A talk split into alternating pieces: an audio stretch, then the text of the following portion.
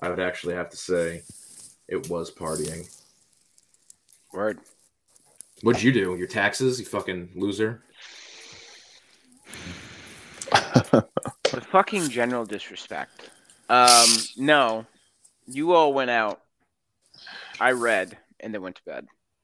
What'd you read? Oh yeah, the Boston Massacre. This fucking guy. Boston this, Boston that. He loves the B town. I mean, if only the Bronx were famous for something. All right, folks. On that note, welcome back to the Second Mouse podcast. Uh, what a way to start. Um, this is a lifestyle podcast about the musings of the day, general commentary, and anything that we feel that you need to know. As you all know, we are an up and coming podcast, and we're really trying to build our listener base. And there's a few ways that you can help us out by following our Instagram page specifically at Second Mouse Podcast. You can also find us on YouTube under this that's Second Mouse Podcast, and we will post show highlights, interesting videos, and some outtakes if we're able to get around to it. Um, we also have a bonus episode that's coming out it should be out by the time you listen to this about the AFC and NFC championships. Go ahead and give it a listen. We talk a lot about the Bengals Chiefs game, a little bit about the Rams 49ers game, and but quite frankly, we're all kind of in agreement that the AFC is where the party is at.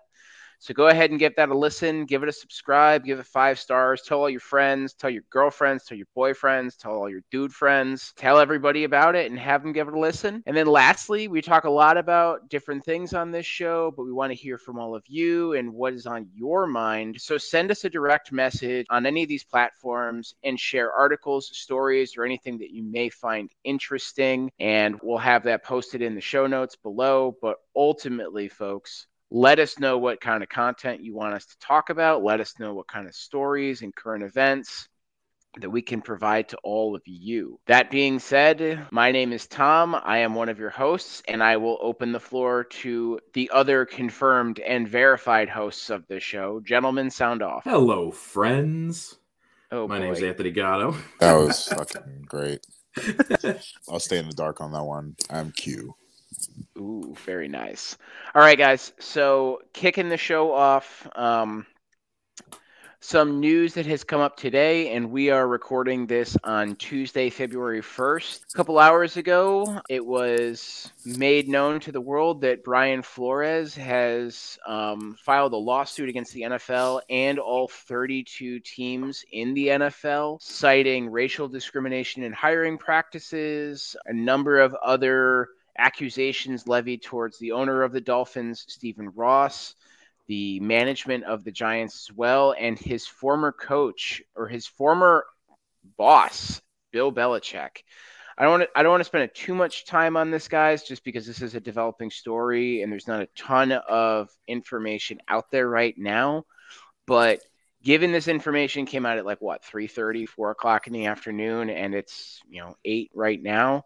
Where do you all land on this? Uh, he's he's suing the NFL, but only suing three specific teams: Miami Dolphins, Denver Broncos, and my beloved New York Giants. You know, this is obviously in its early stages, so I'm going to reserve my judgment on this in totality until uh, we get some advancement and as far as you know some some proceedings. I'm, I'm assuming this is going to go to court. It may be what's necessary because I think for a long time we've seen. Um, I think the Rooney Rule is really good in in its conception, but I don't. I think the execution is poor.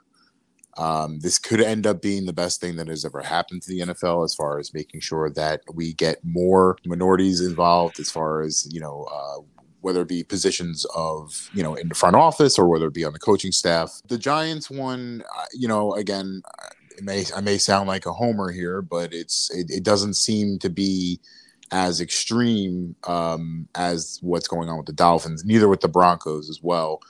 Uh, there was a couple things I saw that were kind of shocking. It looks as though that Stephen Ross, and again, this is all just alleged. It's you know it's not confirmed or anything like that. Uh, but- Speculation.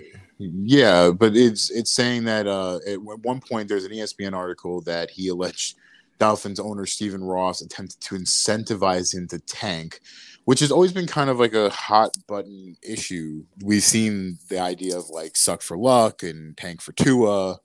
Apparently, he was incentivizing losses um, up to a hundred thousand dollars for every loss that season. He was going to pay Flores, and apparently, because Flores kept winning, it actually caused a lot of strife and a lot of anger uh, with with between them. I mean, I, it's hard to put wrap your mind around that concept of like the coach is winning and I'm angry for it. So Yeah. it's uh it's gonna be it's gonna be a crazy few months because it's not going away anytime soon. Gatto, what are your thoughts? Yeah, with Stephen Ross down in Miami is crazy. Uh, absolutely crazy. But it kind of feels like it's on track with some of the narratives that came out with the Antonio Brown story, too. Um, Yeah. If you guys saw the uh, Real Sports segment and how it seems like the Bucs were also engaging in this kind of discrediting personnel namely Antonio Brown. I mean, this feels like they're doing the same thing to Brian Flores, and it really is kind of conceivable with what was going on there. Um, so for that, I, I'm kind of I want to see what happens there. I, you know, the other thing that came out with this was uh, the whole Bill Boomerchick texts.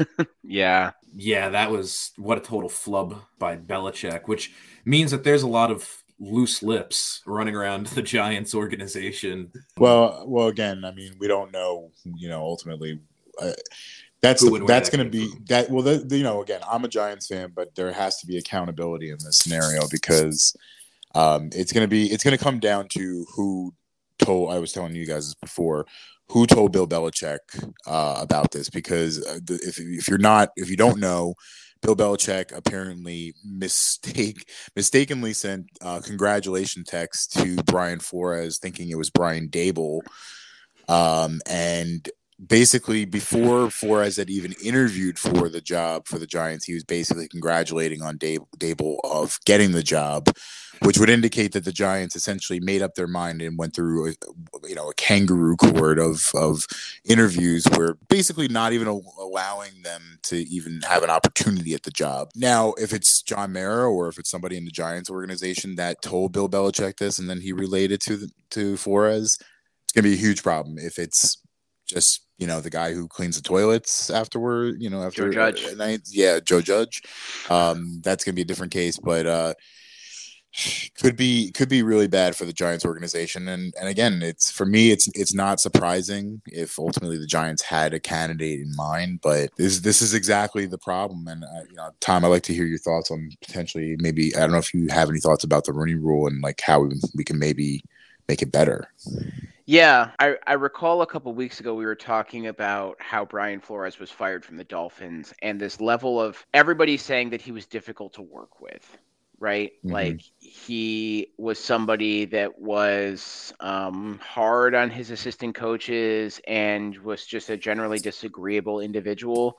Whatever kind of the language that was used around the rationale for Flores getting fired is now very, very different in the sense that this is a guy that refused to lose for a higher draft pick who apparently was on a boat with Stephen Ross, and Stephen Ross had invited a rumored to be Deshaun Watson to try to like finagle a trade to get him to come to Miami. And Brian Flores was like, I don't want to meet with him. That's tampering. And he got off the boat and left. So it's very interesting that all of this information comes out now about um, Brian Flores about him being hard to work with, but in reality, he was in a really weird situation where ownership wanted to derail the team and ultimately undermine him to get a higher draft pick. Now, he might be a hard guy to work with, granted, but it's hard to continue that narrative now, knowing what we know or knowing what was at least alleged. So Well, I think that's This is- interesting to keep in this- mind. It's a new piece This of is the what- puzzle for sure. Yeah. This is what's confusing though to me though. There there there are some confusing elements to this though. Because the hard to the hard to work with thing is I, I feel like yeah, it seems like there it was clearly them trying to put um, a label on him. But he did burn through three offensive coordinators in three years. So there, there, there clearly was who hired these offensive coordinators. Did he not have enough say or input in who was being hired? The Deshaun Watson thing, though, is puzzling to me because Deshaun Watson and Flores are apparently very close. You can look up, you can look it up. There are articles that were basically saying they were a package deal weeks ago. Mm-hmm. That anywhere Flores one went, he was hoping that that team would acquire Watson. Um, and Miami was the only team that was really linked to him last year. Obviously, Watson is going through some civil lawsuit. It seems as though that now that Flores is gone from Miami, Miami has lost all interest in Watson, um, and has basically said that Tua is their quarterback going forward. So that's the only thing that I that kind of gives me pause is that the the story that's being alleged is that uh, Stephen Ross was forcing forcing Watson on Flores, but it looks as though that Flores has been Watson's biggest champion over the last few months. So um, it's the one thing I'm not sure of. Yeah, I mean, you can be a champion and close with somebody. It doesn't necessarily mean you want them on your team, right? And I think more so, Flores was concerned about the tampering rule and the implications that could have on the Dolphins as a team at large. And that makes but, sense. But going back to your original question, um, honestly, none of this surprises me at all. Um, in terms of like a hiring practices in the NFL and who's picked and who's not, who's in, who's out. Like this ultimately is like the the league of nepotism, the nepotism football league, if we may call it that. Um, I think we all know that this has been happening for some time now, but it's just ultimately hard to prove in cases like this um, in terms of selection. Um, ultimately, teams are allowed to hire whoever they want, but they do have to hire a they have to hire a minority coach and have it to be a legitimate interview before they can make an official hire. All that being said, we are still in a weird place in the NFL where there is there are two coaches of color currently as head coaches, and that's Ron Rivera, Mike Tomlin, and that's it. And they had a piece on ESPN earlier where they were saying there always seems to be more coaches of color that are fired in the NFL than coaches who are white and that bears truth because ultimately you have two coaches of color in the NFL versus the 30 who are white. And you have guys that are recycled year in and year out. Like you have guys that like Norv Turner, how many opportunities did he have to be a very bad coach? Um, there are, you know, just Mike McCarthy's another one. Dan Quinn, why is he getting any credit? Because he made the worst defense in the NFL in NFL history semi good, and now he deserves a head coaching job. Okay, let's not get ahead of ourselves. Who the fuck is that guy who the Chicago Bears hired, by the way? Uh, Matt Eberflus. He was the uh, defensive coordinator for the Indianapolis Colts for the last few years. But talk about a fucking nobody, though. yeah, I, I don't think he was an anticipated hire uh, but he he is well respected, so I, I don't want to completely shit on Matt Eberflus. Uh, but yeah, no. To to your point though, uh, two big coaches that were fired this year were obviously Flores, who was coming off of two straight years of winning record, and then obviously uh, David Culley, who had literally gotten hired the year before in uh, Houston. So uh, he was he, a dead got, man walking, though. He was, yeah. There, I, and you know what though, I'm ultimately uh, okay with uh, with that because he gets to go to an organization that's probably going to uh, appreciate him, and he gets to ultimately walk away with a big guaranteed fat contract that he got. So I think I think like probably like a four year deal. So he's walking away with all that money, and he's going to ultimately go to an organization that will appreciate him. Yeah, the one I will say, I think this Flores story has legs because you don't file a lawsuit against these teams unless you have proof. Because ultimately, what this could mean is Brian Flores is not only never going to coach in the NFL again, he may well never coach professionally ever again. Like college, semi pro, the AF, European Football League, all that shit. Like this could very much be a Colin Kaepernick, Curt Flood moment where he is basically banned unofficially from the NFL or any kind of structured football programs because of this. And I think he has to weigh that and he knows like I'm willing to do that because there is merit to this story. So that being said, I want to ask you guys, what do you think the end game is this? Not just necessarily for Brian Flores, but for like the league itself. Like where if this is truthful, where does this go? Are we talking systemic change? Are we talking like I think that's the hope. Um But I, you know, I I've I've I've seen this happen too many times before, and the NFL has ultimately come out unscathed. The ratings are at an all time high. Mm-hmm. Um, I did appreciate though that the law firm that was representing Flores said uh, the coach is hoping to quote shine a light on racial injustices that take place in the NFL. Um, he did hit some really good points of um, increasing quote the objectivity of hiring, terminating GMs, head coaches, and coordinators that are of color, increasing the number of black coordinators, incentivizing hiring, retention of black GMs, head coaches, and coordinators that's an extremely important point because the one thing that they've done with the Rooney rule that I think is kind of poor is that it becomes almost like I just need to do this to get it out of the way to where I think they should incentivize and they actually have created a great rule uh, that if you have a coordinator, so for example, the Giants um, have a defensive coordinator named Patrick Graham. In this scenario, he's currently interviewing for the Minnesota Vikings job Mm-hmm. If he was to get that job, the Giants would receive two third round picks. So they would get extra draft capital if they ultimately have a uh, person of color on their staff who gets a higher job, which basically means that you're showcasing them and you're basically providing them a good opportunity. So I think incentivization has always been the way that you kind of because and again it's not just handing a job to somebody who doesn't deserve it it's basically kind of giving teams an edge to expand their pool a little bit. And also, I think not only for people of color, I think also for women as well. Yeah, um, has to be included. I will say, and Gatto, I'll go to you real quick. I hope Coach Graham gets a job. I hope it's not with the fucking Vikings, though. Yeah, I know. you want to talk about walking into a shitstorm? That's it. I'm sorry. I just needed to say that. Gatto, go ahead. It's still not enough in a lot of ways, too. Mm-hmm you know, you have still all your head coaches and everything, you're going to give them every incentive or everything you can possibly to begin with. So, you know, it's kind of like Brian Flores is doing this is because he was not given those opportunities by his his owner and GM. He was not. He in fact they went out of their way to make his life fucking hell when he was down there. It's still a boys club at the end of the fucking day. And we talk about the nepotism. Let's be honest, uh, Brian Daboll gets gets the the job because Schoen is the GM, right? And they're they're trying to put together a cast of people that already click. I, I wanted to add to that too, Gatto. Like, I think it's important to also recognize this is also a league of fathers trying to make up for lost time with their kids.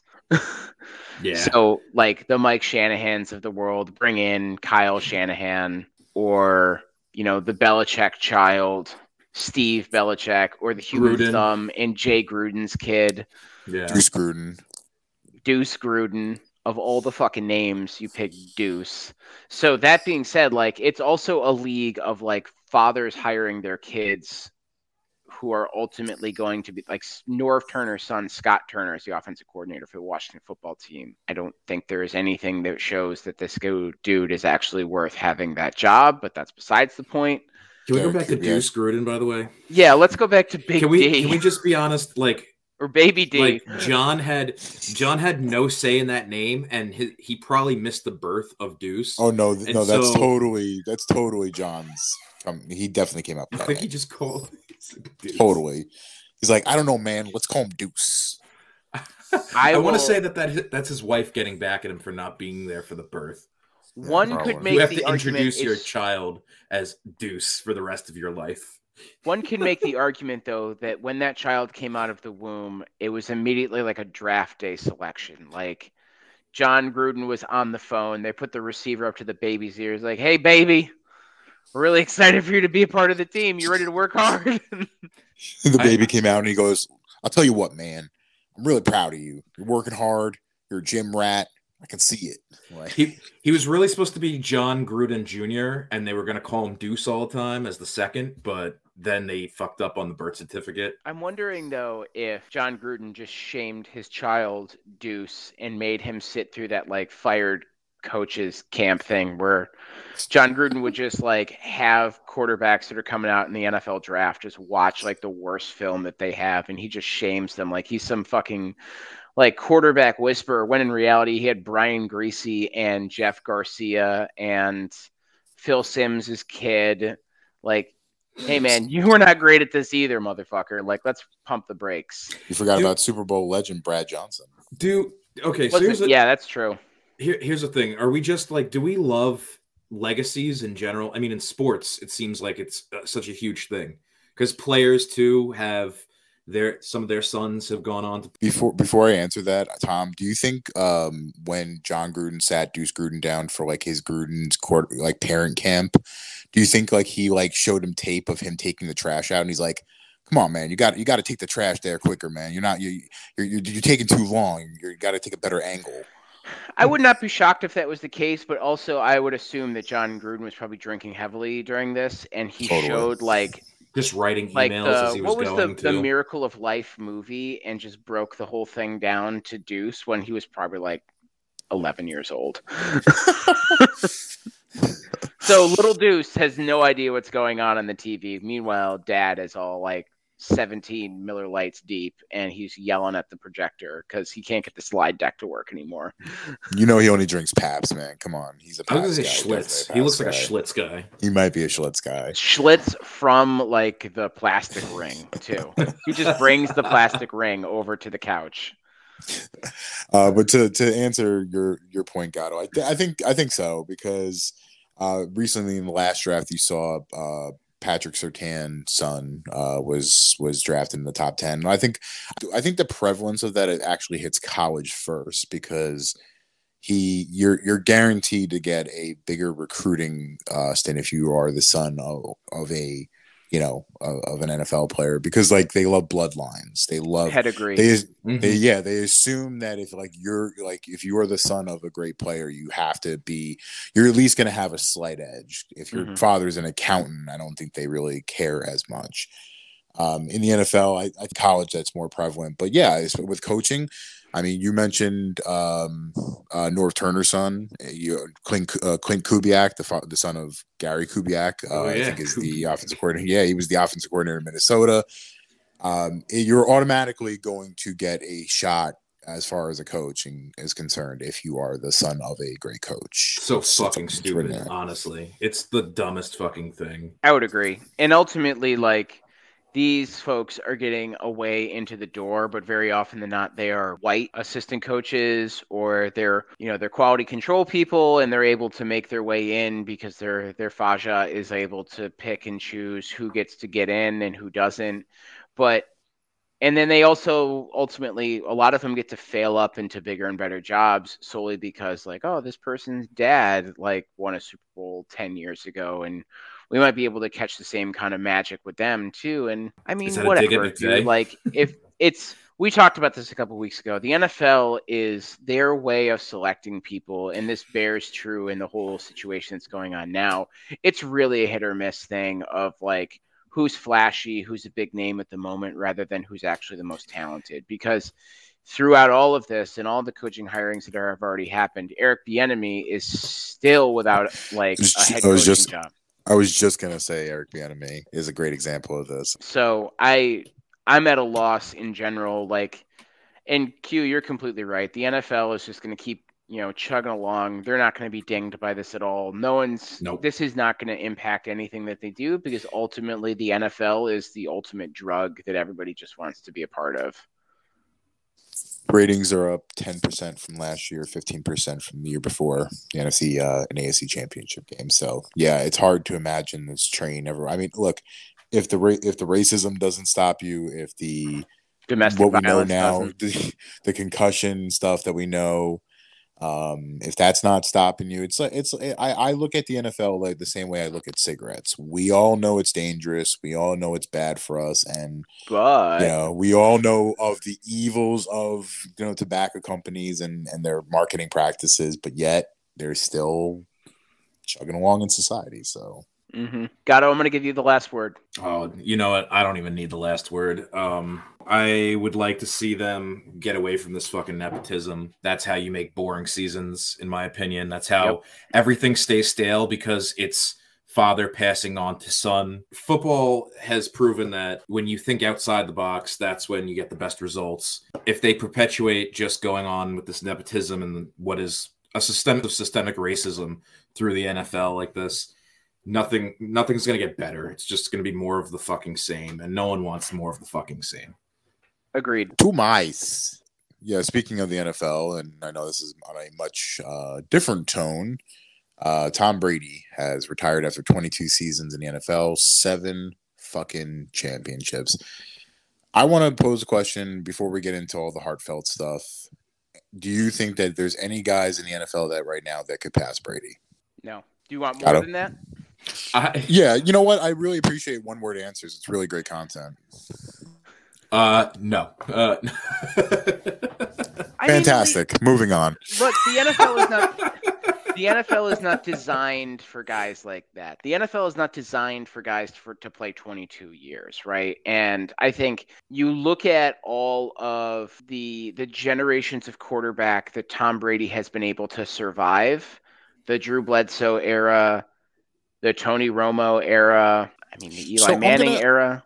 So I'll kick back on that though. Isn't the NFL a copycat league by nature? And do you think that there's possibility that a guy like Patrick Mahomes, who's 25, 26, could follow the TB12 method and potentially play another 20 years from now and maybe win eight championships? I'm going to say no is the simple answer, but the reason behind that is that there that the style of play of Patrick Mahomes varies greatly from the Tom Brady style of play. And part of the reason Brady has lasted so long was because it was all about pocket protection and keeping him in that pocket for years and years and years. These these new guys, they're they're more dynamic. They're running around more. They're going to get hurt more, and and those things increase the risk. Quarterbacks moving forward will probably have better running stats, rushing stats than Tom Brady ever will have. But I don't see them being able to have 22 years in a league. I, it just it doesn't seem feasible for anyone to run around that much. No, I would that's agree. a, that's a good point. That's a good point. I mean, So- and also too, like Andy Reid is Andy Reid is closer to the end of his coaching career than Bill Belichick was when he started with the Patriots too. Like they are very different ages as well. So, So I do don't you think that Patrick Mahomes is just a byproduct of Andy Reid or I think they complement each other very, very well. I think initially, probably Tom Brady was a byproduct of Bill Belichick, but Brady also was able to develop and grow to beyond go beyond that. And I think that 2007 season when it was when it was Randy Moss, Wes Welker, that whole crew, or the the 16 and 0 crew, the ended up being the 18 and 1 crew. I think that's where Brady really started to grow into his own kind of player, and he moved away from that system quarterback kind of persona that he had, where he was now the one that could go down the field, lead you to a win, will games um, into victories, and ultimately the odds of somebody playing 22 years is very, very low and that person winning th- two Super Bowls, let alone eight, is going to be also incredibly hard too. Because if you think about it, like think of all the great quarterbacks that only have one or two Super Bowls. Aaron Rodgers? yeah. Talk about a guy who is like on everybody's list as like a top three quarterback, but he's probably done the least in the playoffs. Yeah. Mhm. Uh, he gets Peyton you to the playoffs, but he's only played in one Super Bowl and he's only won Well, one of them. That's the That- difference, right? Yeah. That's the difference because we've seen like guys like Peyton Manning, and you know, I think now Mahomes is, is kind of trending in that direction of like guy who gets it done in the regular season, but you know, we need to kind of see them on a more consistent basis in the playoffs. Um, but yeah, it's a good point. I would Gatto, you like- had a thought. I can see it on your face. It was it was funny because we were just talking about it, and then um, you know Ben Roethlisberger declared retirement as well, and Tom Brady's response to him was, if only he had he had put down the ice pack and had picked up the TB12. if he'd only set down the Iron City beer and picked up the wheatgrass that I made him. The avocado ice cream. Oh, When you're in the mood for a sweet treat, reach for the avocado ice cream. How do you guys feel about Tom Brady not mentioning the Patriots at all in his retirement thing? Because the entire region of New England is about to jump into the sea. he did. I will amend that later on. Uh, the Patriots put out a Twitter post, uh, and he he retweeted it and said, "Thank you, Patriots Nation," some BS like that.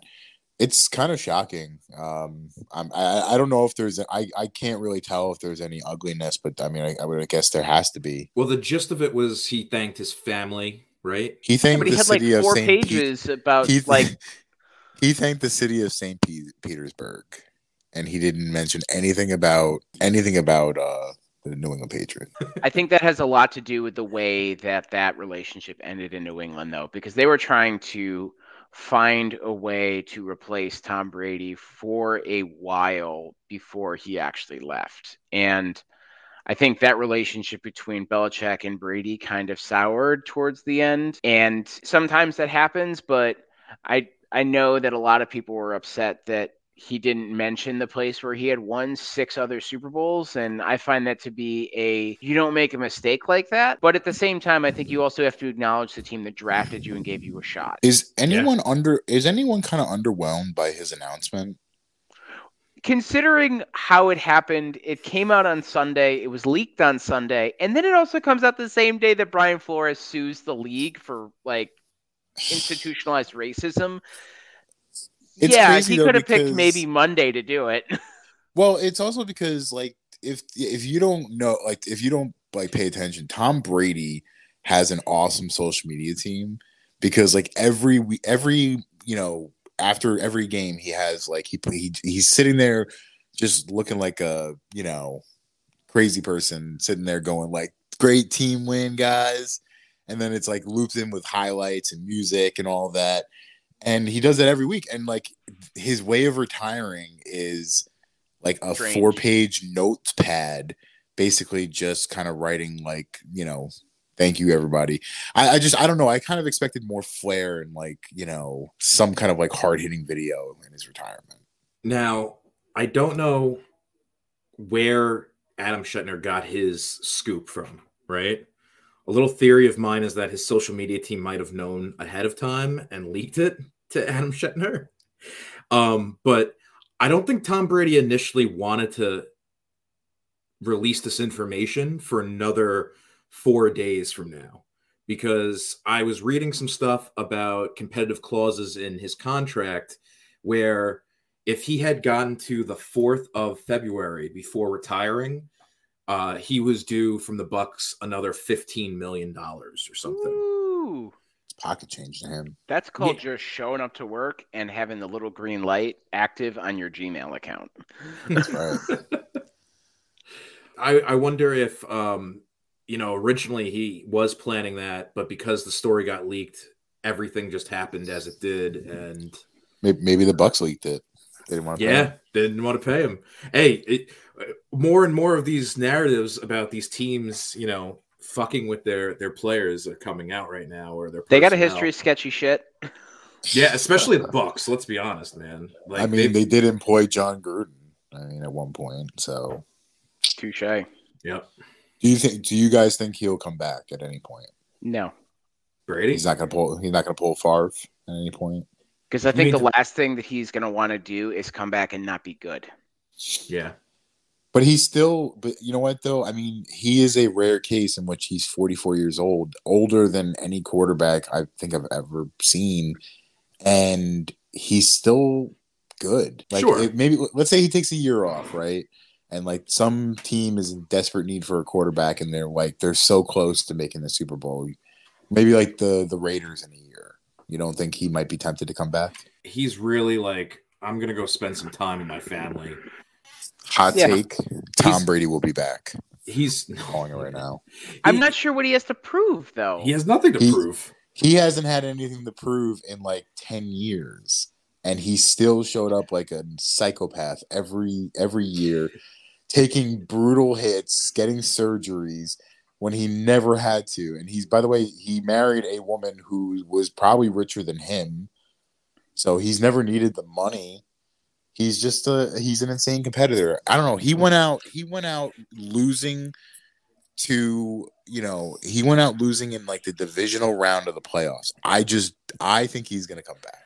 I personally think this is where he decides to dominate in a different place, in a different Crypto. sector. Yeah, yeah. No, seriously. If you hear Tom Brady starts like a an inve- investment firm, get on board. It's probably going to do good. I mean, Yeah. they, they might have to do a little inflating or deflating of, of assets, but TB12 investments. I just, I honestly think like, I think Brady could also look at the track record of guys who are on their way out and in their last year, and the, the track record is not good. You look at the way that Brett Favre ended his career, Ben Roethlisberger ended his career. Roethlisberger was a shell of the player that he used to be. Um, and he's actually younger than Tom Brady. Peyton Manning as well. Like they did not Mhm. win that Super Bowl because of Peyton Manning. Um, and you, there's there's there's plenty of examples of guys who tried to stretch it to one more year, and that one more year ended up being a complete disaster for them. Like Tony I- Romo should have retired, but he came back and then he got hurt. Like mhm. I do agree, but there, but that like that is a scenario in which uh, you can already tell. Like we knew Drew Brees was on his way out three that's years. another ago. one too.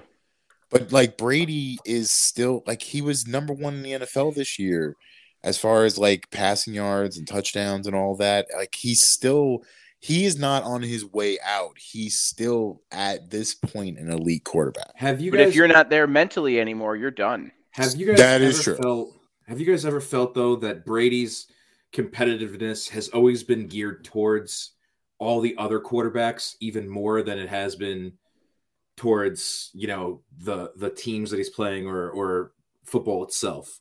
Like I think Yes. that he's always been he's always needed to compete because he was he was such a late draft pick psychologically for him. He's always had to feel like he's needed to prove himself to these other top draft picks at quarterback.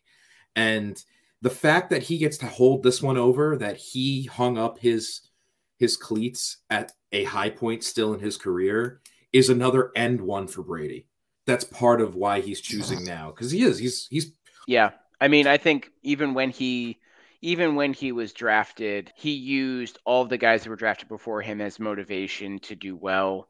I think he was very much an afterthought in the like Peyton Manning conversation, and he was always considered a system guy for a lot of his career.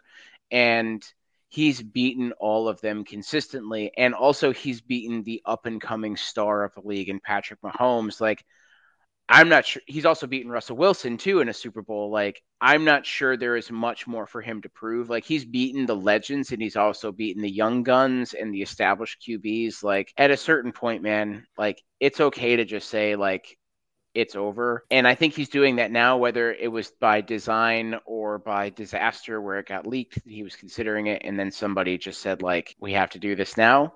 Or his wife was like, yo, I'm fucking rich. Like, let's just not do this anymore. let's just chill. I'd argue though that really it was Darrell Bevell and Pete Carroll that lost that Super Bowl, not Brady that won it. That's hundred percent true. Sure, and but he's still Darrell got a Bevell ring for trying to break up fights in a Philly in a Philadelphia Golden Corral right now, and Pete Carroll's wondering if he's going to work next year. Heard they ran out of steak. Hey, if you're going to call it all you can eat steak, you better put your money where your mouth is. He is the goat, and uh, I'm wishing him a very happy retirement. Congratulations, man. Yeah, have an extra almond on us. I want to congratulate. I just see him looking in the pantry, and it's like, you know, I'm retired now. And he like a s- one salted peanut, one circus peanut. He, he finds a piece of like 99% cacao and he's like, oh, I shouldn't, but I'm gonna. I'm good. He Re- for- I'm no, no, no. retired now. No one's gonna know. he splurges for the 98%. Yeah, exactly. Like, honey, I think I'm, I think I'm gonna have the 98% today. And she's like, you madman. You have CTE. yeah. I think I'm gonna put. I'm thinking I'm gonna put cacao chips on my avocado ice cream today. he, he asks one of his kids, like, "Can you uh, run to the gas station and get me um, a snack size bag of Frito Lay's 99% fat-free sour cream and onion?" And his kid just Oh, backs God. away, like, "Mom, call the police." Yeah, Gatto, did he go on that trip to Italy and fucking go into the woods, fucking hunting for truffles? he went on. Gatto's idea last night was to like, yeah, we should go to Italy and like go into the woods with a bunch of fucking backwards Italian guys and like hunt for truffles. And then I'm like, yeah, we're all gonna die if that happens. Like, we're not coming back from that vacation. The Alabama of Italy, if you're doing that. You ever see Wrong Turn, Gatto? Because that's what's gonna happen. It's the song from Deliverance, except it's played on a mandolin. It's played on a, it's played on a uh, like an accordion. just- Uh, How did we even get into the discussion about truffles? I uh, well, not today. were, I mean, not today. I mean, yesterday. yeah, no, 'cause- because we were talking about um oh, French some- fries. French Fry- fries French fries, truffle yeah. oil. Truffle fries are the most overrated French fry. You're a fucking psycho. It's My objection to it is that because it's so common now, everyone uses cheap truffle oil. yeah. Well, yeah, And- that- and it's that's what we were talking about. That's that's what we were talking about last night. That like the, the cheap truffle oil is disgusting, and like real truffle is where it's at. That's why Yeah. he was like, "Let's go to Italy and get truffles." And Are you allowed to bring truffles into the country and not be taxed? Don't ask me these questions. I don't have answers for that. what do I look like? A fucking truffle expert? That's why we need to have our truffle attorney, Paul Zerot, involved in that. I'll, Yeah, I'll he- ask the legal department. He specialized in bird law and truffle law. First off, first rule of bird law is they're not real.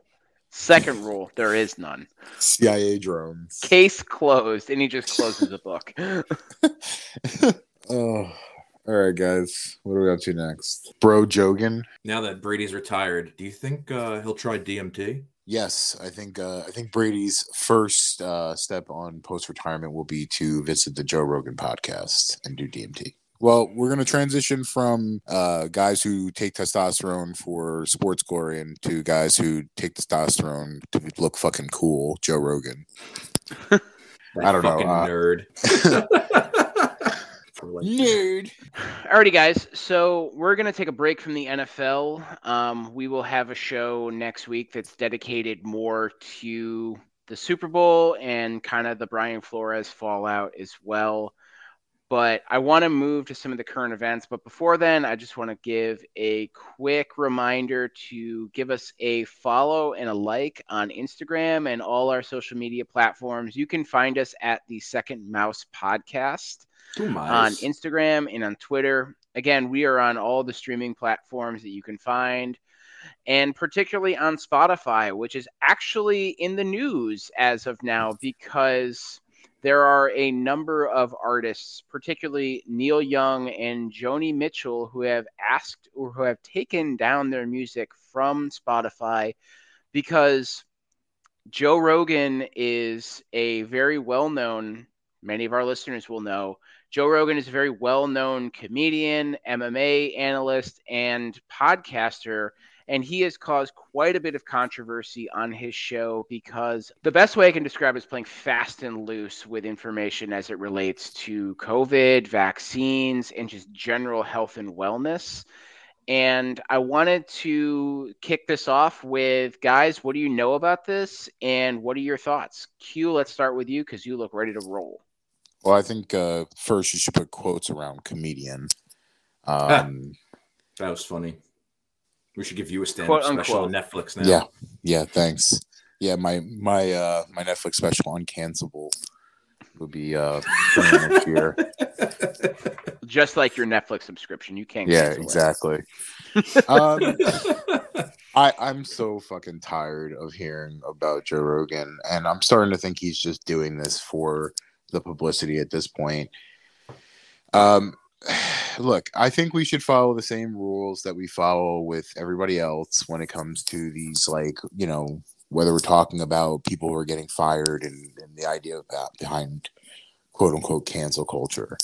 Spotify has the right ultimately to broadcast who they want and that's fine if they want but you have to i don't i don't want i don't want to see them all of a sudden starting to you know make excuses for it. Just stand by your guy. You gave him a hundred million dollars. You knew the controversy that comes with him. Look i i think this is kind of a waste of time because if you even if spotify is to remove rogan off of the platform somebody else will just house his content. He's to say what he's to say. I think giving him the publicity is actually making it worse because you're ultimately just hardening his position that people are trying to cancel him, quote unquote, and making his case stronger to his base. You're not going to convince his base by trying to remove him off the platform. I think I think it's stupid to to keep doing this. Keep doing this every few months with him when he says something else that's kind of inflammatory. I don't like it. I don't support it. I don't agree with anything he has to say on most things, but I, I just find it to be ridiculous that we keep doing this song and dance every few months. Yeah, did you guys catch any of his response to the whole thing? I watched about, I think I watched all of it actually. And I think the thing that frustrates me the most with him is that he does seem like a genuine individual who like recognizes when he does fuck up, but he does fuck up a lot. And he does fuck up because he chooses not to pay attention to stuff. I want to say he pretends he plays a part. Like I think he's a bit more of an actor than anyone really gives him credit for that was a well rehearsed response. I felt like he was using certain tactics throughout his response to make arguments that are just just enough palatable to make excuses for the things that he's been doing for fucking years. Like he's been slipping down this rabbit hole. He says so very beginning of his response was that he believes some people have a distorted perception of what he does. He's essentially trying to gaslight everybody that's like sitting there with an opinion about what the fuck he does on his show.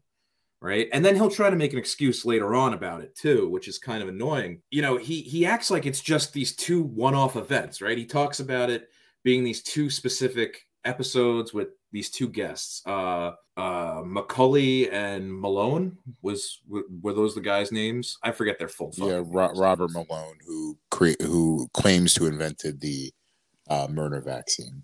Yeah. Now I never got too deep into him, but he, you know, this is another Rogan esque little play on things. You know, he he gives you this credential of his that he's he's got nine patents in mRNA tech. Um, cool. Like fucking you can buy patents from people doesn't mean you actually did any of the research. I don't really know. I'm not saying that maybe he really did do the research. Who the fuck cares? It's not really the point. The point that I'm trying to make with that, and then the other one is the cardiologist um, is the most published in his field. Again, awesome, cool. He goes on saying highly credentialed, highly intelligent, highly successful. That is the bro Bible definition of legitimate right? That's just him trying to make this case that you're you're under recognizing these people in a very bro way. The problem with with I have is that people can tend tend to think that Joe Rogan is this like open-minded guy who's more than willing to sit there and listen to a person who ultimately can change his mind, right? But it's it's actually not true. There's a recent episode with Josh Zepps, uh, who's an Australian media personality, in which Rogan claimed that the that children who have received the vaccine have an increased risk of myocarditis. And Zepps immediately jumps on and goes, "No, that's actually not true. It's it's people who don't get the vaccine and end up getting COVID." And Rogan just again continually disagrees with him. He has Jamie. Hey, can you look that up, Jamie? Jamie looks it up, and of hey, course, hey, Jamie. Hey, Jamie. it's shown that Joe Rogan's absolutely incorrect, and that the higher risk of myocarditis is in children who have gotten COVID instead of the ones that have gotten the vaccine. And then immediately questions, "Oh well, I don't know this source. I don't know if this is." So he proved he proved in those what two minutes that he has an opinion and that he's refusing to ultimately acknowledge that something he because of probably something he read on the internet, maybe an anti-vax site, and he's now presented with a debunking of his of his thought process, and he refuses to believe it. So he is not the open-minded um, free thinker that people think he is. He is clearly opinionated and has biases, just like everybody else. I think my frustration with Rogan is that he can have some really good conversations with some folks, but he Are acts they? like nobody's listening to his podcast, right? He acts like this is still like him on YouTube where nobody's listening. So he doesn't have to manage any of the things that he says. But ultimately, I think it's fair to say anybody who has not gotten a vaccine at this point is more than likely not going to get one. Correct. And anybody who's been listening to that show, they don't need him to convince him that COVID is a fallacy. They don't need him to convince you that COVID is real. The thing that pisses me off the most, is a guy with such a huge platform and he doesn't fucking read beyond the headlines and the subtext. He doesn't read the articles. And he makes a lot of assumptions and then he gets checked on them. But then when you were saying he disagrees with them, but also all the individuals he brings onto that show, ranging from Alex Jones to Stefan Molyneux, like e- Milo Yiannopoulos, like yep. just those folks. And Gatto, I know you got something to say, but yeah, I mean, yeah, Jordan P- Peterson with a tuxedo. Yes, I don't mind Jordan Peterson so much in the sense that as long as he stays away from politics, it's a it's a form of philosophy and it's worth a debate. But when he starts to tread into like political stuff where he's basically a white guy shouting that minorities don't matter and they should ignore all of the hundreds of years of oppression, it kind of rubs me the wrong way. But I'll stop. Gatto, you go ahead. I'm just following up on what you're saying. Uh, it's a, it's been a culminating thing, right? It's not like he he tried to address it in just these two episodes, but I'm like, you've been doing this for fucking years you know, you've been bringing There's a these thousand characters. episodes. There's yeah. 1600 episodes. Like you haven't gotten better at this. yeah, and and and that's the thing is like he goes on later in his response saying like um you know he does all the uh scheduling and it's all fly by night and i'm like dude you have probably one of the biggest fucking podcasts out there you you should have a huge team working for you doing all this stuff getting you ready it shouldn't be on you pay some motherfuckers out. You got the money. You got a hundred million dollar contract. It, that should not be an issue. Well, so he, let's game this out. Like, if you did that at work and you just fucked up a bunch of times, and you're like, "Oh yeah, I didn't read the entire email, and I, I did this wrong," and you've worked at that job for 17 years. At a certain point, like you would be reprimanded for it, and people would be like, Gatto, you have to get better at this, or Q, you have to get better at this. Yeah, but instead, you know, he turns around he says, "Well, you know, my agenda is um essentially to bring people on my show that have an opinion that is different from the mainstream media. Some of the stuff that was considered misinformation um, or unpopular by the mainstream media now in a couple months is actually true. And I'm like, yeah, and all that other fucking misinformation was never true. It was never right. And you're just forgetting about that because you're only going to highlight the fucking 2% of the things that turn out to, you know, have somewhat of a base, you know, and it acts, he acts like he's infallible in that sense that the things that are being said aren't dangerous and reckless. Like, yes, misinformation can really be dangerous. People have like, have you ever heard of like eight, like people use Ajax as a cure for cancer? Like they will ingest Ajax, but like, no, don't do that. You. Don't do that. That information is out there. I will also say too, Gatto, like I think the important thing to remember is that he does not understand that the scientific method is a continuously evolving thing, right? Like, yes, the science is different from what it was two years ago related related to this pandemic and this virus but that's how science works it it's a slow moving, ever evolving thing. Um, Rogan's response: "All right, thanks, nerd." Yeah, like I that was he did that once, you know, talking about fucking uh, Bill Gates. He called him a nerd, and he got called out on his own show by Lex Fridman for for it. Yeah, I, I just again like I I agree with Q in the sense like he should not be like removed from the platform. He should not he should not be quote unquote canceled or removed because ultimately that will create more controversy and uh, eventually somebody will pick him up because there's money to be made there. But I, I think that he does need to recognize that he has an incredibly large platform even before he went to Spotify. And you should have learned a long time ago that if you're going to have like Alex Jones on there for four and a half hours, you might want to bring some follow up people like the show after that can like talk through a lot of that stuff. He also doesn't push back on any of the the things that are said either. Um, like he let Alex Jones talk and talk and talk and talk. And after a while, I had to turn that fucking episode off because it was funny to listen to, but I know that there's somebody out there who's like getting a weird like dose of confirmation bias whenever Alex Jones opened his mouth. Yeah, I, and like I, I hate that this has become the discourse in this country because there are so many other things that we could be focusing on that are so much more important. Tom, you, you I think you articulated it before, and I think it was perfectly said that like if you haven't gotten if you haven't gotten the vaccine at this point, you're not getting it. It's just it, you're you're not going to get it willingly. We're not going to convince people anymore. And I don't think I don't think Rogan has changed the minds of his uh, listeners. I think those listeners go in knowing that Joe Rogan is going to back their beliefs. And I, you know what? I'm telling you right now, if Joe Rogan was to turn his personality tomorrow and say, you know what? I'm actually pro vaccine. I think everyone should get the vaccine. You would see a mass exodus of a lot of his followers completely abandoning him.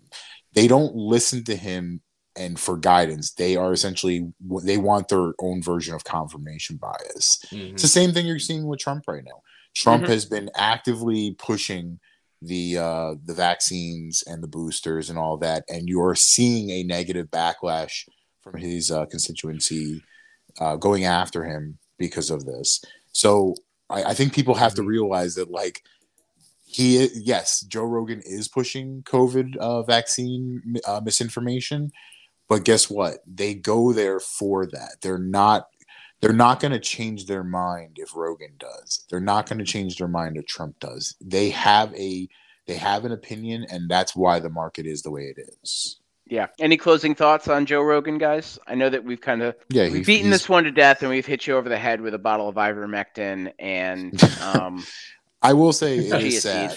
I will say it is sad because I used to enjoy a lot of Joe Rogan's episodes because he used to have a lot of interesting people on. He used to have historians on. He used to have uh, you know people who talk about like anything from fucking dinosaurs to black holes, and it feels like everything is now either conservative politics, cancel culture, um, ivermectin or fucking as we're talking about now covid misinformation. And it's kind of sad to see because he used to have one of the most interesting because and and you say tom that he doesn't push back on his interviewers interview uh, the people he's interviewing. I agree with that. But a lot of times i think that's led to really great uh, ho- uh great guests like you know providing a lot of great information and he's he's very willing to listen uh, which is is not the case for everybody. So it's uh, I'm more sad that like a once kind of very cool niche show has turned into just complete shit.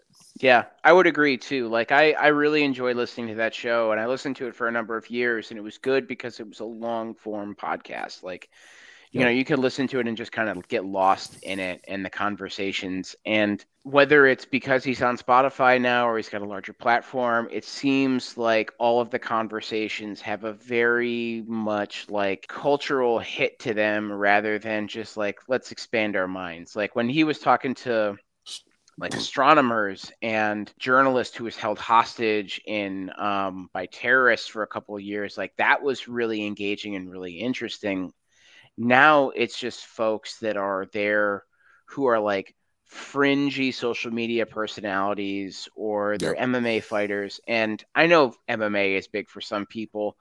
However, I don't think any of these people are fucking terribly interesting. At a certain point, all of the conversations become the same thing where Joe Rogan gets like, goes to Boner Village about how much fun like kicking a bag is. And that's not great content after a while.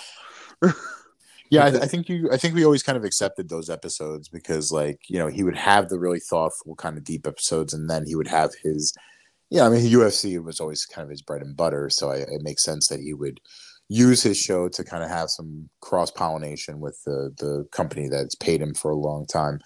But yeah it's it, he he's had some unbelievable guests on and uh you know, I mean, again, the, the I, I almost feels like it's coordinated at this point. Like he's just trying to get as much media coverage as possible. I don't know why, because it's it's not good media coverage, but I guess there's good money for the brand. to be made. Things he talks about, the products that go along with the things he talks about, come with a certain type of demographic. Um, it really is bro culture, though. It is. It's 100%. 100%. Yeah.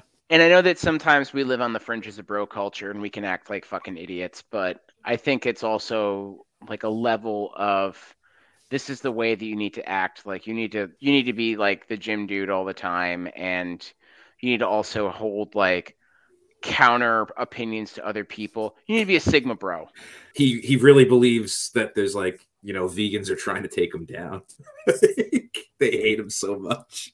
Which God, probably like do. the narcissism that it- comes with it as well. Like yeah. dude, no one gives a shit. Like and sometimes I wonder too, like, is cancel culture self inflicted by the people who are hoping to be canceled? Like, because they've seen how it can be profited. Like, Joe Yeah, Rogan is being canceled and talks about it on a two and a half hour podcast that's streamed by like 4 million people. I think That's it's why- like fatalism. He wants to get canceled, right? It's why cancel wants culture is complete shit. It, it really is. It, it it doesn't mean anything. No one's actually ever been really canceled. You see it. You see it together. I mean, like Dave Chappelle said it himself. If this is being canceled, I love being canceled because it ultimately all it led to was a reassurance that Netflix will continue working with him and keep giving him twenty five million dollars per special. So it's like it doesn't change anything for them. All it does is just become they become edgier and they become more controversial, which means more people want to listen to them. It's an angle to play. Yep. It's a tactic. hmm I feel like Joe Rogan should be the next big bad in the Marvel universe. But He's- the big bad just never leaves the gym. He spray he his whole goal is to like spread ivermectin across the entire globe. He's the everybody- Ra's al Ghul, except it's just pouring ivermectin into the sewer system. But of it's it's a, yeah, it's a new ivermectin that ultimately He's It's the a new- scarecrow. He's scarecrow. It's not it's not Scarecrow. a dewormer though. Scarecrow. Scarecrow. It's not. It's not. It's not the. Uh, it's not a horse dewormer though. It's actually going to turn you into a horse. Like that's the goal. He's the most sigma ag- am- animal of all time is a horse. So he's like everyone's got to be a horse. because we're majestic and we're fucking huge, bro, and everyone's fit and you know they only eat clean and like so all that being said, um speaking of supervillains, um something that we've been kicking around for a little while is just the conversation of like Marvel and superhero movies and I think we're kind of getting to the high watermark when we get to superhero films um, particularly with kind of the I don't know, was Eternals a box office film or was it a series? I don't watch these shows, so It was. It was a. It was a theater uh, movie. It was Okay. a box office bust. yeah. Big so time. is is Eternals the canary in the coal mine for the Marvel and DC universes trying to get a little too specific beyond like the mainstream viewer? I have my opinions, but I want to hear what you all have to say. I I like the Marvel movies um for what they are. They are they're not cinema. Like it they're not films. They're they're they're movies. They're like they're blockbusters. Um I think people are just upset that blockbusters have become more prevalent, but I you know, like everyone complains about like, you know, that's like the highest grossing movies and you know the box office are these Marvel movies, but I'm not gonna go spend twenty dollars on a movie ticket and then thirty dollars on a small popcorn to go see an art film. You know, I'll wait until it comes on on demand and I'll rent it there. I think you're seeing that they may have gotten too niche with Eternals because it clearly was very like specific. I didn't. I, I I'm I'm somewhat of a fan, but I didn't even I didn't even know what they were. But you know, I, look, everyone was like, "Oh, is this the decline of Marvel? Is this where it all of a sudden goes goes astray?" And then Spider Man came out and it like is breaking records. So it's not going anywhere. It's only going to get bigger. It's only going to get more more nuance. But I think they've learned that like when you get a little bit too in the weeds with something like the Eternals, that's where people are going to start tuning. Yeah, I mean, they're in phase four of the Marvel universe, as they call it. And um I don't know, this you know, they were they were at such a high point at Endgame. It's like they needed to decelerate a little bit. And I think they're they're ramping up now and we're gonna we're gonna start hitting new strides um in the next two years with the title releases that that are coming out. I think this year we get another Guardians of the Galaxy. Um, not sure, maybe an Ant Man is coming out this year too. Blade is coming out. Blade, Mo- uh, Morbius, right? The the vampire there. Yep. Um, so there's a lot of stuff happening. I I really like the Ten Rings. Did you guys see the Ten Rings? Nope. Shang Shang Chi. Yeah, it was good, man. Yeah. It was it was a, really They're good one, in my not. They, they can be. They can be. I think you have to take them for what they are. They're they're fun, like popcorn movies. yeah. I think I think I think the Eternals. I think the the biggest problem with it was was that it basically it kind of undercut the big storylines of the other ones. Basically saying like it's all relevant in the end because like we're the Eternals and like there was a galaxy issue at that point. So it's like all of your petty squabbles and that were really meaningless. So I think it kind of may have pissed some people off but like just overall about marvel and like dc and all that like these these properties are not going anywhere and they're only going to get either bigger and you, you we will probably see a reboot of these movies in our And lifetime there's my problem with them all. reboot culture Yeah, I, I, I think, and I'm gonna um, be the one who pushes back on all this. I just, please I'm just tired of these fucking movies, man. And I think that I, I agree they are entertainment for Visually, like, they're like a great thing. they're watch. visually entertaining. The Yeah. stories are light enough where you can follow along. Couple I think chuckles. my annoyance with them is that they have pretty much suffocated all the other studios to be forced to make these movies. If you look at the entirety of the highest grossing films in the 2010s, I think it's like 49 out of 50 of them are either reboots, sequels, or superhero movies. and, And Titanic. And well, that's before Titanic.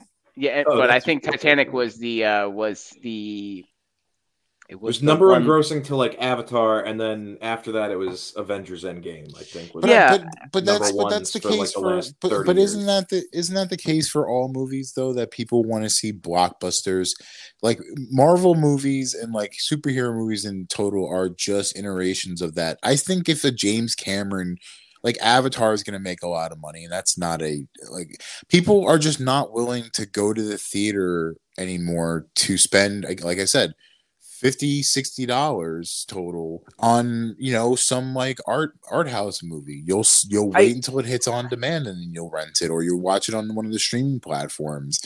If I you only go to the theater that, now though. for the for the for the experience I don't disagree with that, but when like 7 of the 20 movies that come out every season and 10 of them are from like major motion picture houses, but again, 7 of them are comic book movies like there needs to be a little bit more fucking variety in what's coming out. And I also blame movie production companies as well because they have they have also been less creative because they are going with what sells.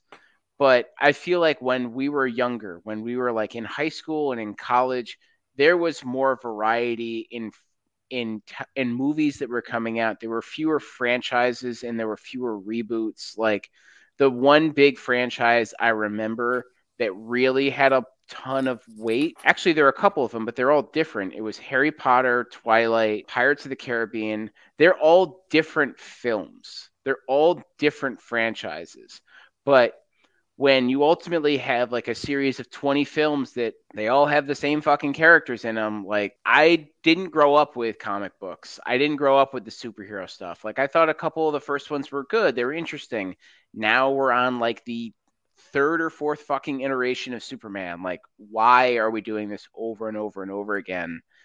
And who knows? Like i might be the lone dissenting opinion on this but i'm just not finding this interesting. It's content creation ultimately because they know that people are going to buy this shit regardless of whether it's good or not. And that's how they kind of got away with the Eternals because it wasn't good, but people bought Apple or the Disney streaming platforms just to see it. I I think your grievance isn't so necessarily the fact that they're rebooting as much as that they're just recycling and they're not creatively coming up with new stuff. Yeah, it's all the same fucking content at the end of the day. Like big baddies, it's a big old hero's journey over and over and over again. Except the thing is, is that the main characters never actually have to go through a struggle. Like So- getting beaten up a little bit and then a long ass monologue at the end, and then you find the strength to beat them. Like we've seen that before in all the Um, other movies. So, I, so I think your problem is with the and I agree with you that there is a a common um a common move now by these studios to make everything an extended universe. Like they'll make a Alvin and the Chipmunks movie and they're like, we got to make this an extended universe with Garfield. Like, you know, every like they're gonna meet up in a movie together. It's like vertical integration in movies. Right, right, and I and I agree with that. I think that I think I X think Files it's kind of cops. right. Yeah.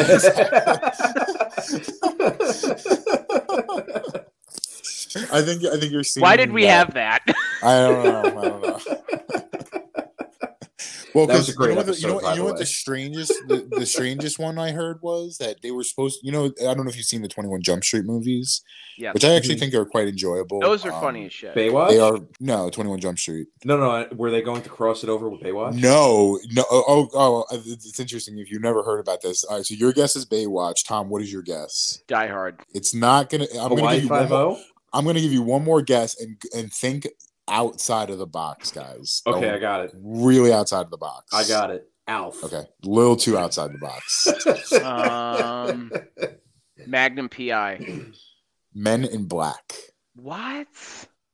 Now, I don't think it's gonna happen because like it- that was like a bunch of years ago, and I don't think anything ever came out of it. And I think they probably looked in the mirror and went like, "Yeah, that's really dumb."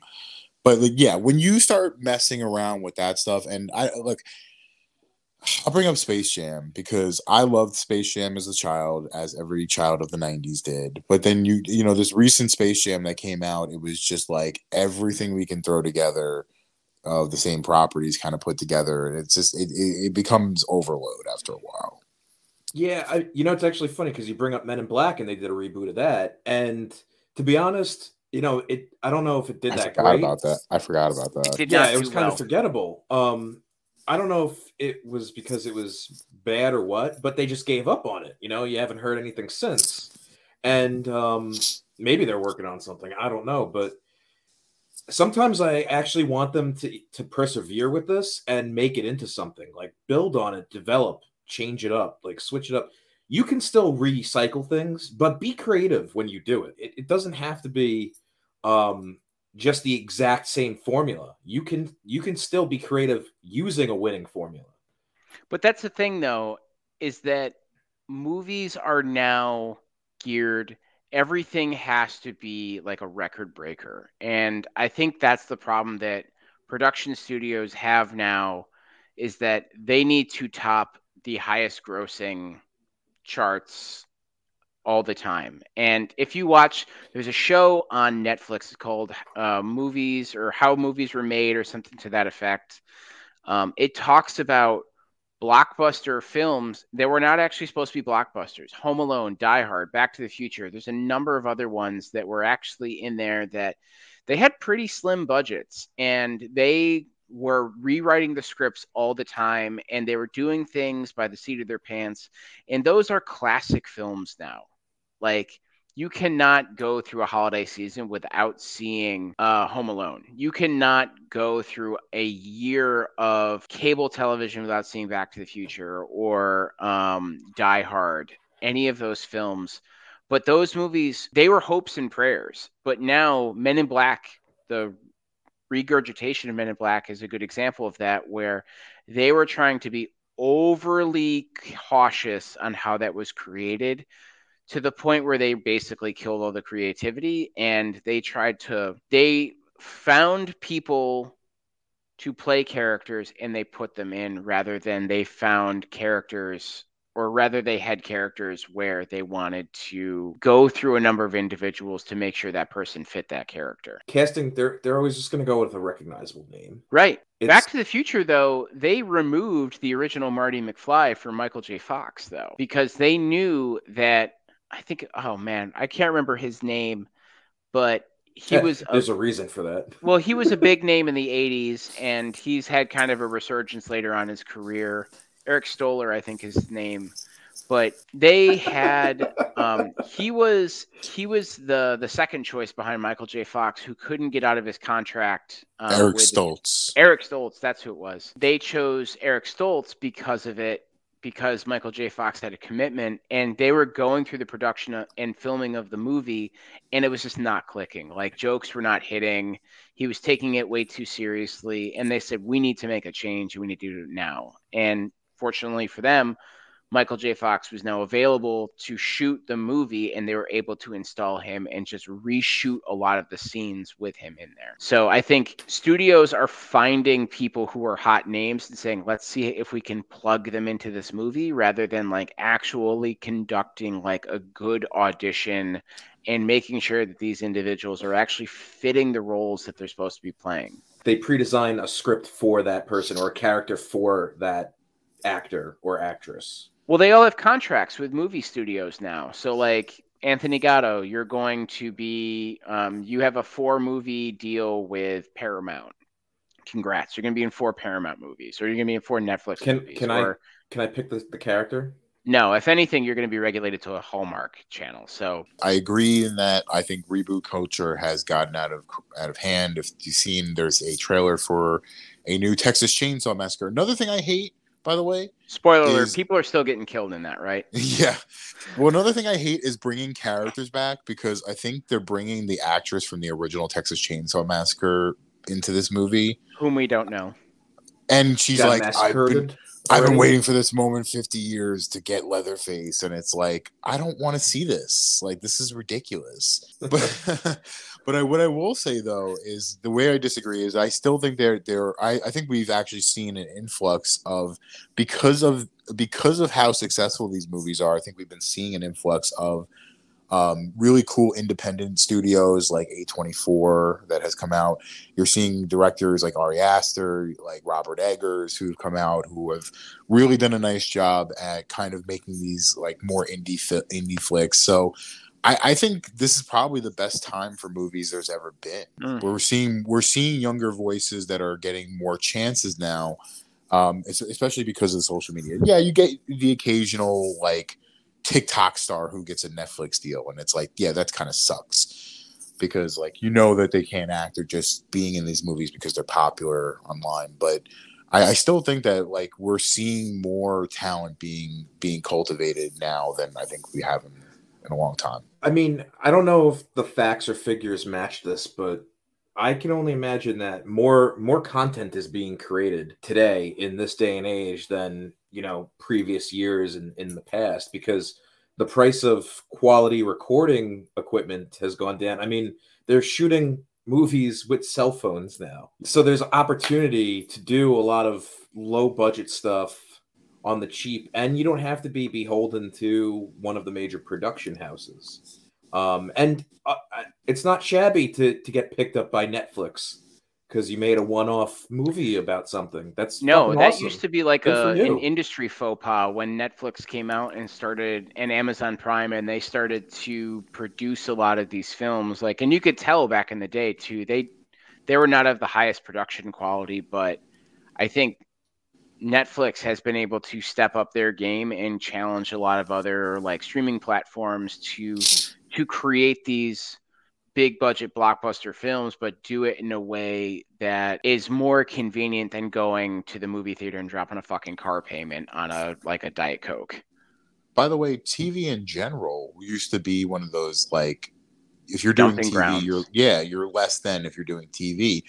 And you've seen you know premium networks that have really kind of upped the game. Like I mean, you look at like True Detective shows like that, like mm-hmm. that really have like, like I mean, I, it's better than a lot of the movies I've seen in the last twenty years, Dude, and uh, it, it's a long format because you can actually expand on the story rather than having to fit everything in in two hours. I, I would like say though, the most I bang out of characters that way too. HBO and Showtime are more the exception than the rule to that, though, because they were doing that much, much earlier than the other streaming platforms were in in being able able to get big name actors and actresses to and directors and filmmakers to participate in not necessarily made for TV movies but made for cable films. And everyone wanted to take that but they just didn't know how because both of those networks were really able to corner the market early because no one believed in them so they were able to buy up as much as they could. Even though we've talked about the the, the bummer of rebooting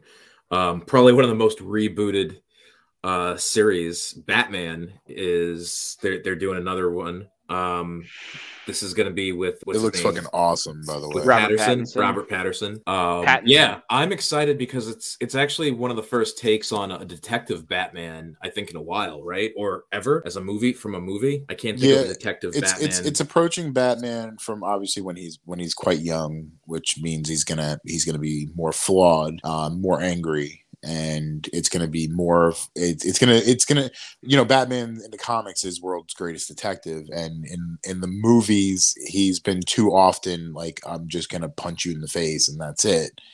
To where this seems like it's going to be more about unraveling a mystery, so it's going to be more of a mystery movie in a Batman flick. So That was- will- they did that with Daniel Craig in James Bond, right? They made a little bit more of a flawed James Bond, and everyone loved it. Daniel Craig as James Bond was my favorite James Bond at this point. But you know? by the way, No Time to Die was fucking awesome. The most recent one was fucking awesome. It's his last one. But I'm also deeply I'm also really encouraged because um the director of this new Batman movie is Matt Reeves, who's a legit fucking director. I mean, he did the Planet of the Apes movies recently. He did uh, Cloverfield, 10 Cloverfield Lane. Um he's he's a legit director. I'm interested. The villain is uh, the Riddler too, right? Played yeah, by Paul, Paul- Dano Paul plays the Riddler. Yeah. Yeah, that's Yep. nice. I like Colin that. Farrell's in it too as the as Penguin. Penguin. Yep. Oh, that's interesting. I mean, and I don't mean to double talk on what I said earlier, but I feel like Batman just sits a little bit differently because it's such a darker conversation. It's such a darker narrative around Batman that there's levels to be explored with Batman and the characters where I feel like Marvel films are much more cartoony, but Mhm. there's something relatable about the Batman universe in the sense that the the villains in it feel more authentic. Like they feel more dangerous. Like yes, Thanos could destroy the universe with a snap of his fingers, but it also there's a level of unbelievableness with that as well versus like a sociopath like the Riddler or a sociopath like the Joker are much more they hit closer to home because we've seen individuals within society who have taken on personas like that like John Wayne Gacy was the clown killer. Like we we that shit lives.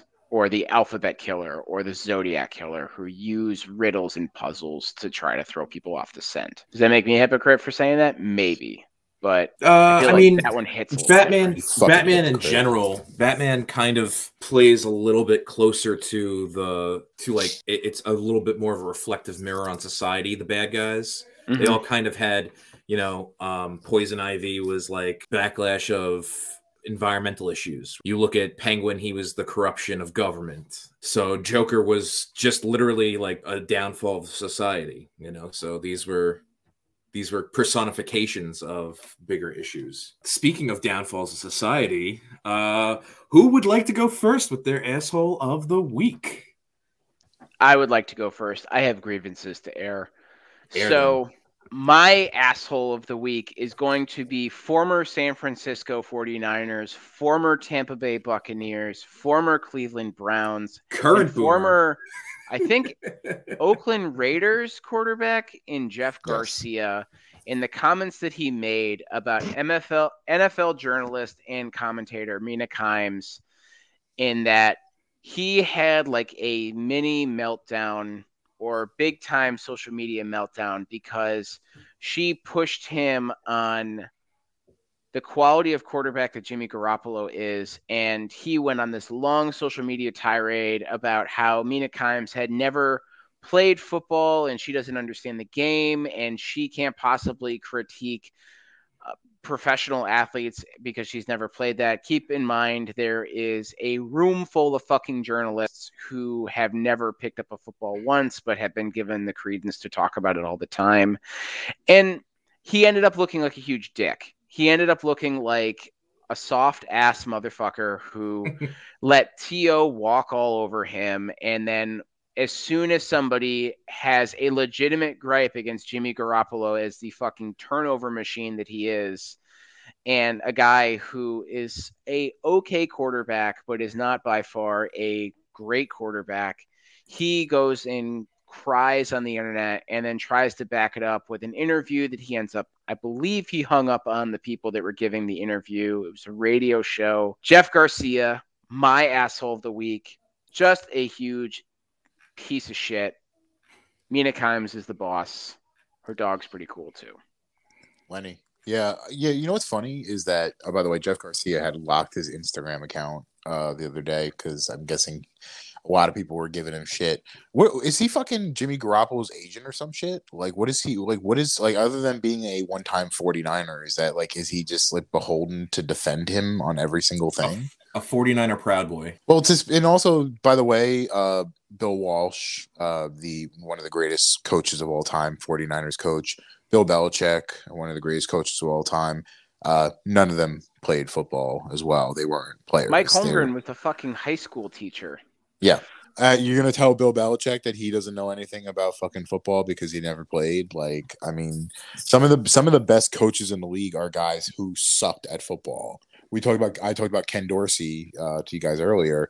Uh, Ken Dorsey, who was supposed to come with the, come over to the Giants with Brian Daboll, he's staying in Buffalo to coach Josh Allen. Probably a smart move on his end. Uh, was one of the greatest college co- college quarterbacks ever. He went to the pros. He sucked. Um, Garrett, and he's one of the greatest. Well, yeah, Garrett was a third string quarterback. Some of the greatest, like terrible, terrible players that never played a down of football in the NFL. By the way, Chicago Bears hired uh, Ryan Poles uh, former BC offensive lineman to be their GM. He was a guy that like had a cup of coffee in the NFL and then realized he wasn't going to make it, so he became a scout. You don't have to be a like NFL player to know how know the game. Um, so it, and yeah, by the way, Kimes, like Kimes is one of the best things ESPN has going for it right now.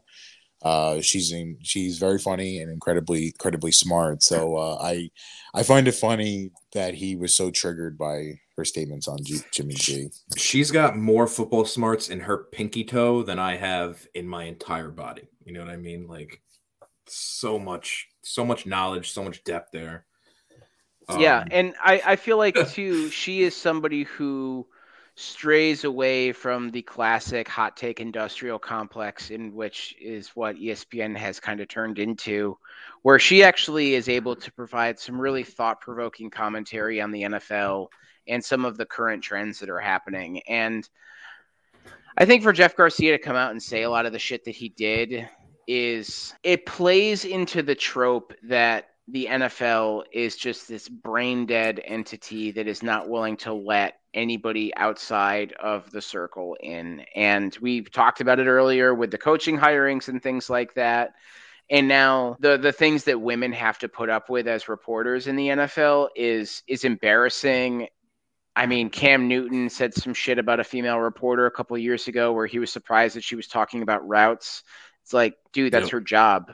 Mm-hmm. Maybe you should fucking do that too. You know what's really funny though is like the fact that he locked his account and the absolute like overswell of like support not only from ESPN people but like former players like who are independent uh coming to her, coming to her defense just goes to show that like I think I think there is an I think there is a over overhaul of opinion on on the subject. So I think you Change people color. are yeah, I think I think well I, I think I think it's already here to a certain extent that like something like the over the overwhelming negative response that he got and I think he was surprised by how negative it was and I think he expected more people to be like on his side about it. So may may get some people to think twice before, you know, coming at her.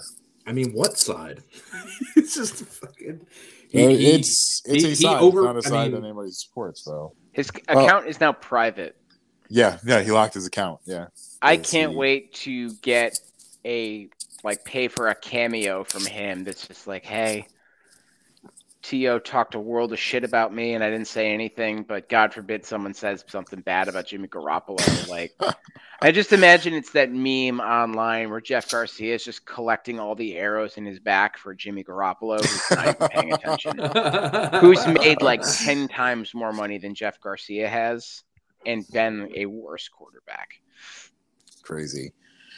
Well, I'm gonna keep mine short and sweet. Uh, I'm picking Whoopi Goldberg. Um, she she's falling into the recent trap of people who decide to compare things to the Holocaust, which you should never do. Yikes. For anybody listening, please just never, unless you are going to have a nuanced opinion um, that addresses the absolute horrors of what that was please stop comparing things to it. She basically tried to say on The View that the Holocaust was not about race, it was about power.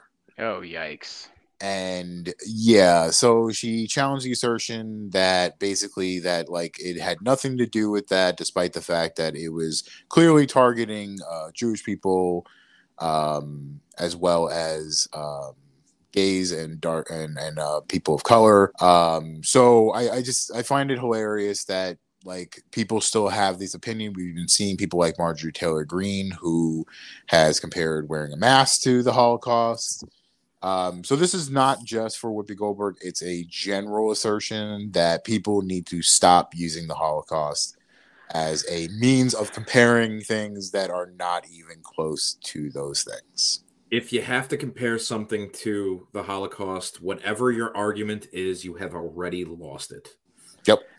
I feel like we have that like sign in the factory that says the number of days we've gone without an accident, except it's the number of days we've had a bad like reference to the Holocaust, and we've had to fucking flip the thing back to is, zero. Is this and just it got ref- to like one day? Yeah. Is this just a reflection on like the education system? I don't get what's going on here? People, no, it's people trying to be. It's people trying to be inflammatory, and they're trying. They're basically trying to like make a strong statement of like using a one of the biggest calamities of the of human nature Biggest I've human ever rights seen. violations of all time. Right, and Or basically trying to show yeah. show that like this is just as serious, and then not realizing that they're saying something absolutely mm, like insane. Um, she's apologized, and that's fine. Uh, but so did Marjorie Taylor Greene, and then basically a couple days later said the same shit. Tired of the apologies, just stop doing it. It's ridiculous. Stop making references to the Holocaust. Yeah, Unless you you're figured that would be referencing obvious the by now. Holocaust. Yeah, Specifically talking about unless the Holocaust. unless you were specifically talking about it, stop compare. No, you know what? Don't stop talking about it because I think I think having I think education about it is good. Stop comparing things. Like Yes. Yeah, that's if that's you're going to lesson here. compare you not being able to get like a loaf of bread at Walmart to a mass genocide, Yeah. those two things are not the fucking same thing. complaining about the price of gas at the pump and saying it's Nazi Germany. Gotta That's give all your asshole of the week. See, it's funny that you bring up the Holocaust, um, because Please don't make a reference to it. gotta gotta be very careful with what you're about to I'm- I'm trying to toe this line real good right here. be, Um, Joe Rogan this. keep it keep it nice and straight. I'm actually going to go and make my asshole of the week Germany. Um, yeah, uh, a couple days back, the German government decided they were going to refuse to send uh, weapons uh, to Ukraine in the face of a possible Russian invasion. And instead, they thought it would be a good idea to send helmets. So 5,000 helmets. It, it was considered a joke by like the mayor in uh, Kiev. And uh, to me, it's like almost like Germany might as well be sending little white flags because it's such a weak thing. And the other thing that really bothered me about it was they would not clear Estonia to send over um, their old German howitzers. And it's just such a weak position for Germany to take on the situation. And it's something that from day to day, the whole Russian invasion of Ukraine escalates and then de escalates you know some days are better than others germany has proven to be kind of tainted in this situation in that they are very reliant on the oil provided by russia they're just looking even worse for it you know there's i, I don't understand their end game really i just see it's it's a weak position to take May I note, Kiev's mayor is former boxer and heavyweight title holder Vitaly Klitschko. Hell yeah. Um, yeah, it's a bad move for them. And I know that you referenced that Germany has an oil supply that comes from Russia. However, I'm wondering, I'm speculating too, if because we we referenced um, partially World War II earlier, I'm wondering if they are concerned that any kind of retaliation against Russia in the form of sending weapons will only fuel a proverbial fire more with the former Soviet Union because of their history in both the First and Second World War. In both wars, the Eastern Front was probably the most chaotic of all of the fronts and ultimately the most costly. Like you look at the conflict on the Western Front in World War II it was cordial compared to the Eastern Front, where ultimately, like Russians and Germans hated each other. And I'm wondering if this is their way of trying to diffuse a situation where they're trying to show support for Ukraine while at the same time not trying to provoke Russia into creating more controversy and saying, this is Germany trying to get back at us again. I then I say why even send the helmets? I would agree. Five thousand helmets like a real like fucking a stupid signal. idea to me. It was yeah. It's it's uh, it borders on just like oh prepare yourself for mortar shells to be blasted over your head and have nothing to defend yourself with. You're you're saying you're probably gonna get invaded here. Stop head trauma or something. You know. Yeah, here have this pop tart. Yeah, it just Russians and Ukrainians have a very bad past it's really rough around the edges. Um, even even beyond the end of the Cold War as well. Yes, no, this we're talking hundreds of years of this shit, and that's why it's like there's Russian interests in getting a pipeline through the area. I mean, this has been a flashpoint ever since the Cold War started. Um, Eastern Europe was always going to be the place where a major conflict began, and that's why there was such a buildup on both sides. And I mean, ultimately, like Russia wants that part of the world because of the oil refineries and the raw materials that are there agricultural but at, but at the same time like this is was even an issue when russia and the soviet union was at maximum strength like their army can be very depleted very quickly. So they are trying to seize as much as they can and ultimately it's edge theory where you're going to push people as far as you can get away with before something happens. Yeah i mean they you know russia considers ukraine to be a protective bump, buffer zone for themselves mm-hmm. right? And so anybody encroaching on that border or or militarizing Ukraine is considered a threat to them.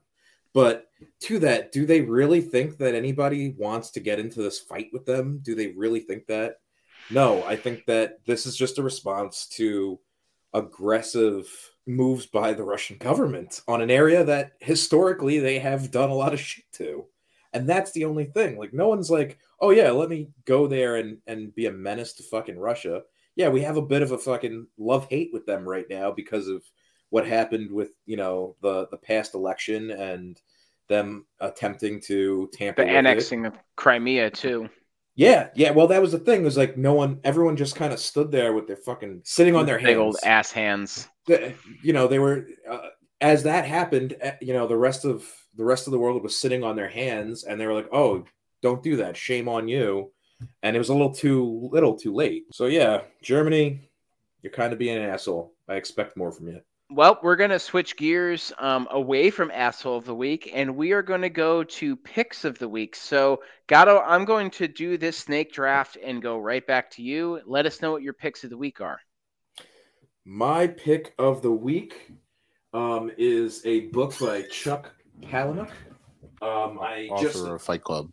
Yes, the author of Fight Club, um, the invention of sound, and um, from what I gather so far, it is a man who was devastated uh, by the loss or abduction of a child, and there is a woman who's one of the world's best foley artists that are set on a collision course where that goes and where Chuck takes us, uh, I'm going to find out, and I can't wait to. Wonderful. Q, what do you got? Uh, Ozark, uh, season four, part one came up on Netflix uh, the other day. Uh, Ozark's one of those weird shows. I, I tuned in originally because I'm a I'm a big Jason Bateman fan, and I, I was actually not that fond of it early. Um, season one, I I found to be incredibly slow. Uh, it's one of those shows that has gotten really good consistently uh, from year to year. And I got to say, season four, part one, arguably the best uh, it's ever been. Um, and apparently, I just found out that season four, part two doesn't come out till May. So I am pretty pissed right now. As one should. Uh, my pick of the week is going to actually be a YouTube channel, and the name of the channel is Knowing Better. And the reason why I've chosen this as my pick of the week is because the individual that runs the channel is a former social studies teacher and a former veteran who provides long form pot or long form YouTube episodes about various things ranging from what is American capitalism aka libertarianism to the Armenian genocide and he does a really good job of explaining in depth a lot of topics in a way that makes it palatable and relatable to everybody I found myself the other day after work just watching hours and hours of these, and they're really interesting. I would encourage everyone to go to his YouTube channel. It's called Knowing Better. It's funny, it's uh, a little campy, but ultimately it's well sourced, and you'll walk away knowing more about a particular topic, or you will know better about a particular topic. So follow that. Um, that's my pick of the week. Guys, we are about to wrap. Alrighty, folks. Well, that'll do it for us this week. Um, do us a favor and follow us on all of our Instagram, all of our social media accounts. Um, this show would not be possible without listeners like you. So give us a five star rating and a review on all your favorite streaming platforms and share the episode with your friends. We do have a playoff reaction show. Um, that should be right before this one in the queue. Lastly, follow the social follow the Second Mouse podcast and all your favorite social media accounts. Just search Second Mouse podcast and give us a like and a follow. We normally share some pretty funny content, so why not follow a page that's going to give you a laugh as you're sitting through another Zoom meeting at work or waiting in traffic. Once again, thank you all so much for listening, and we will see you all next week.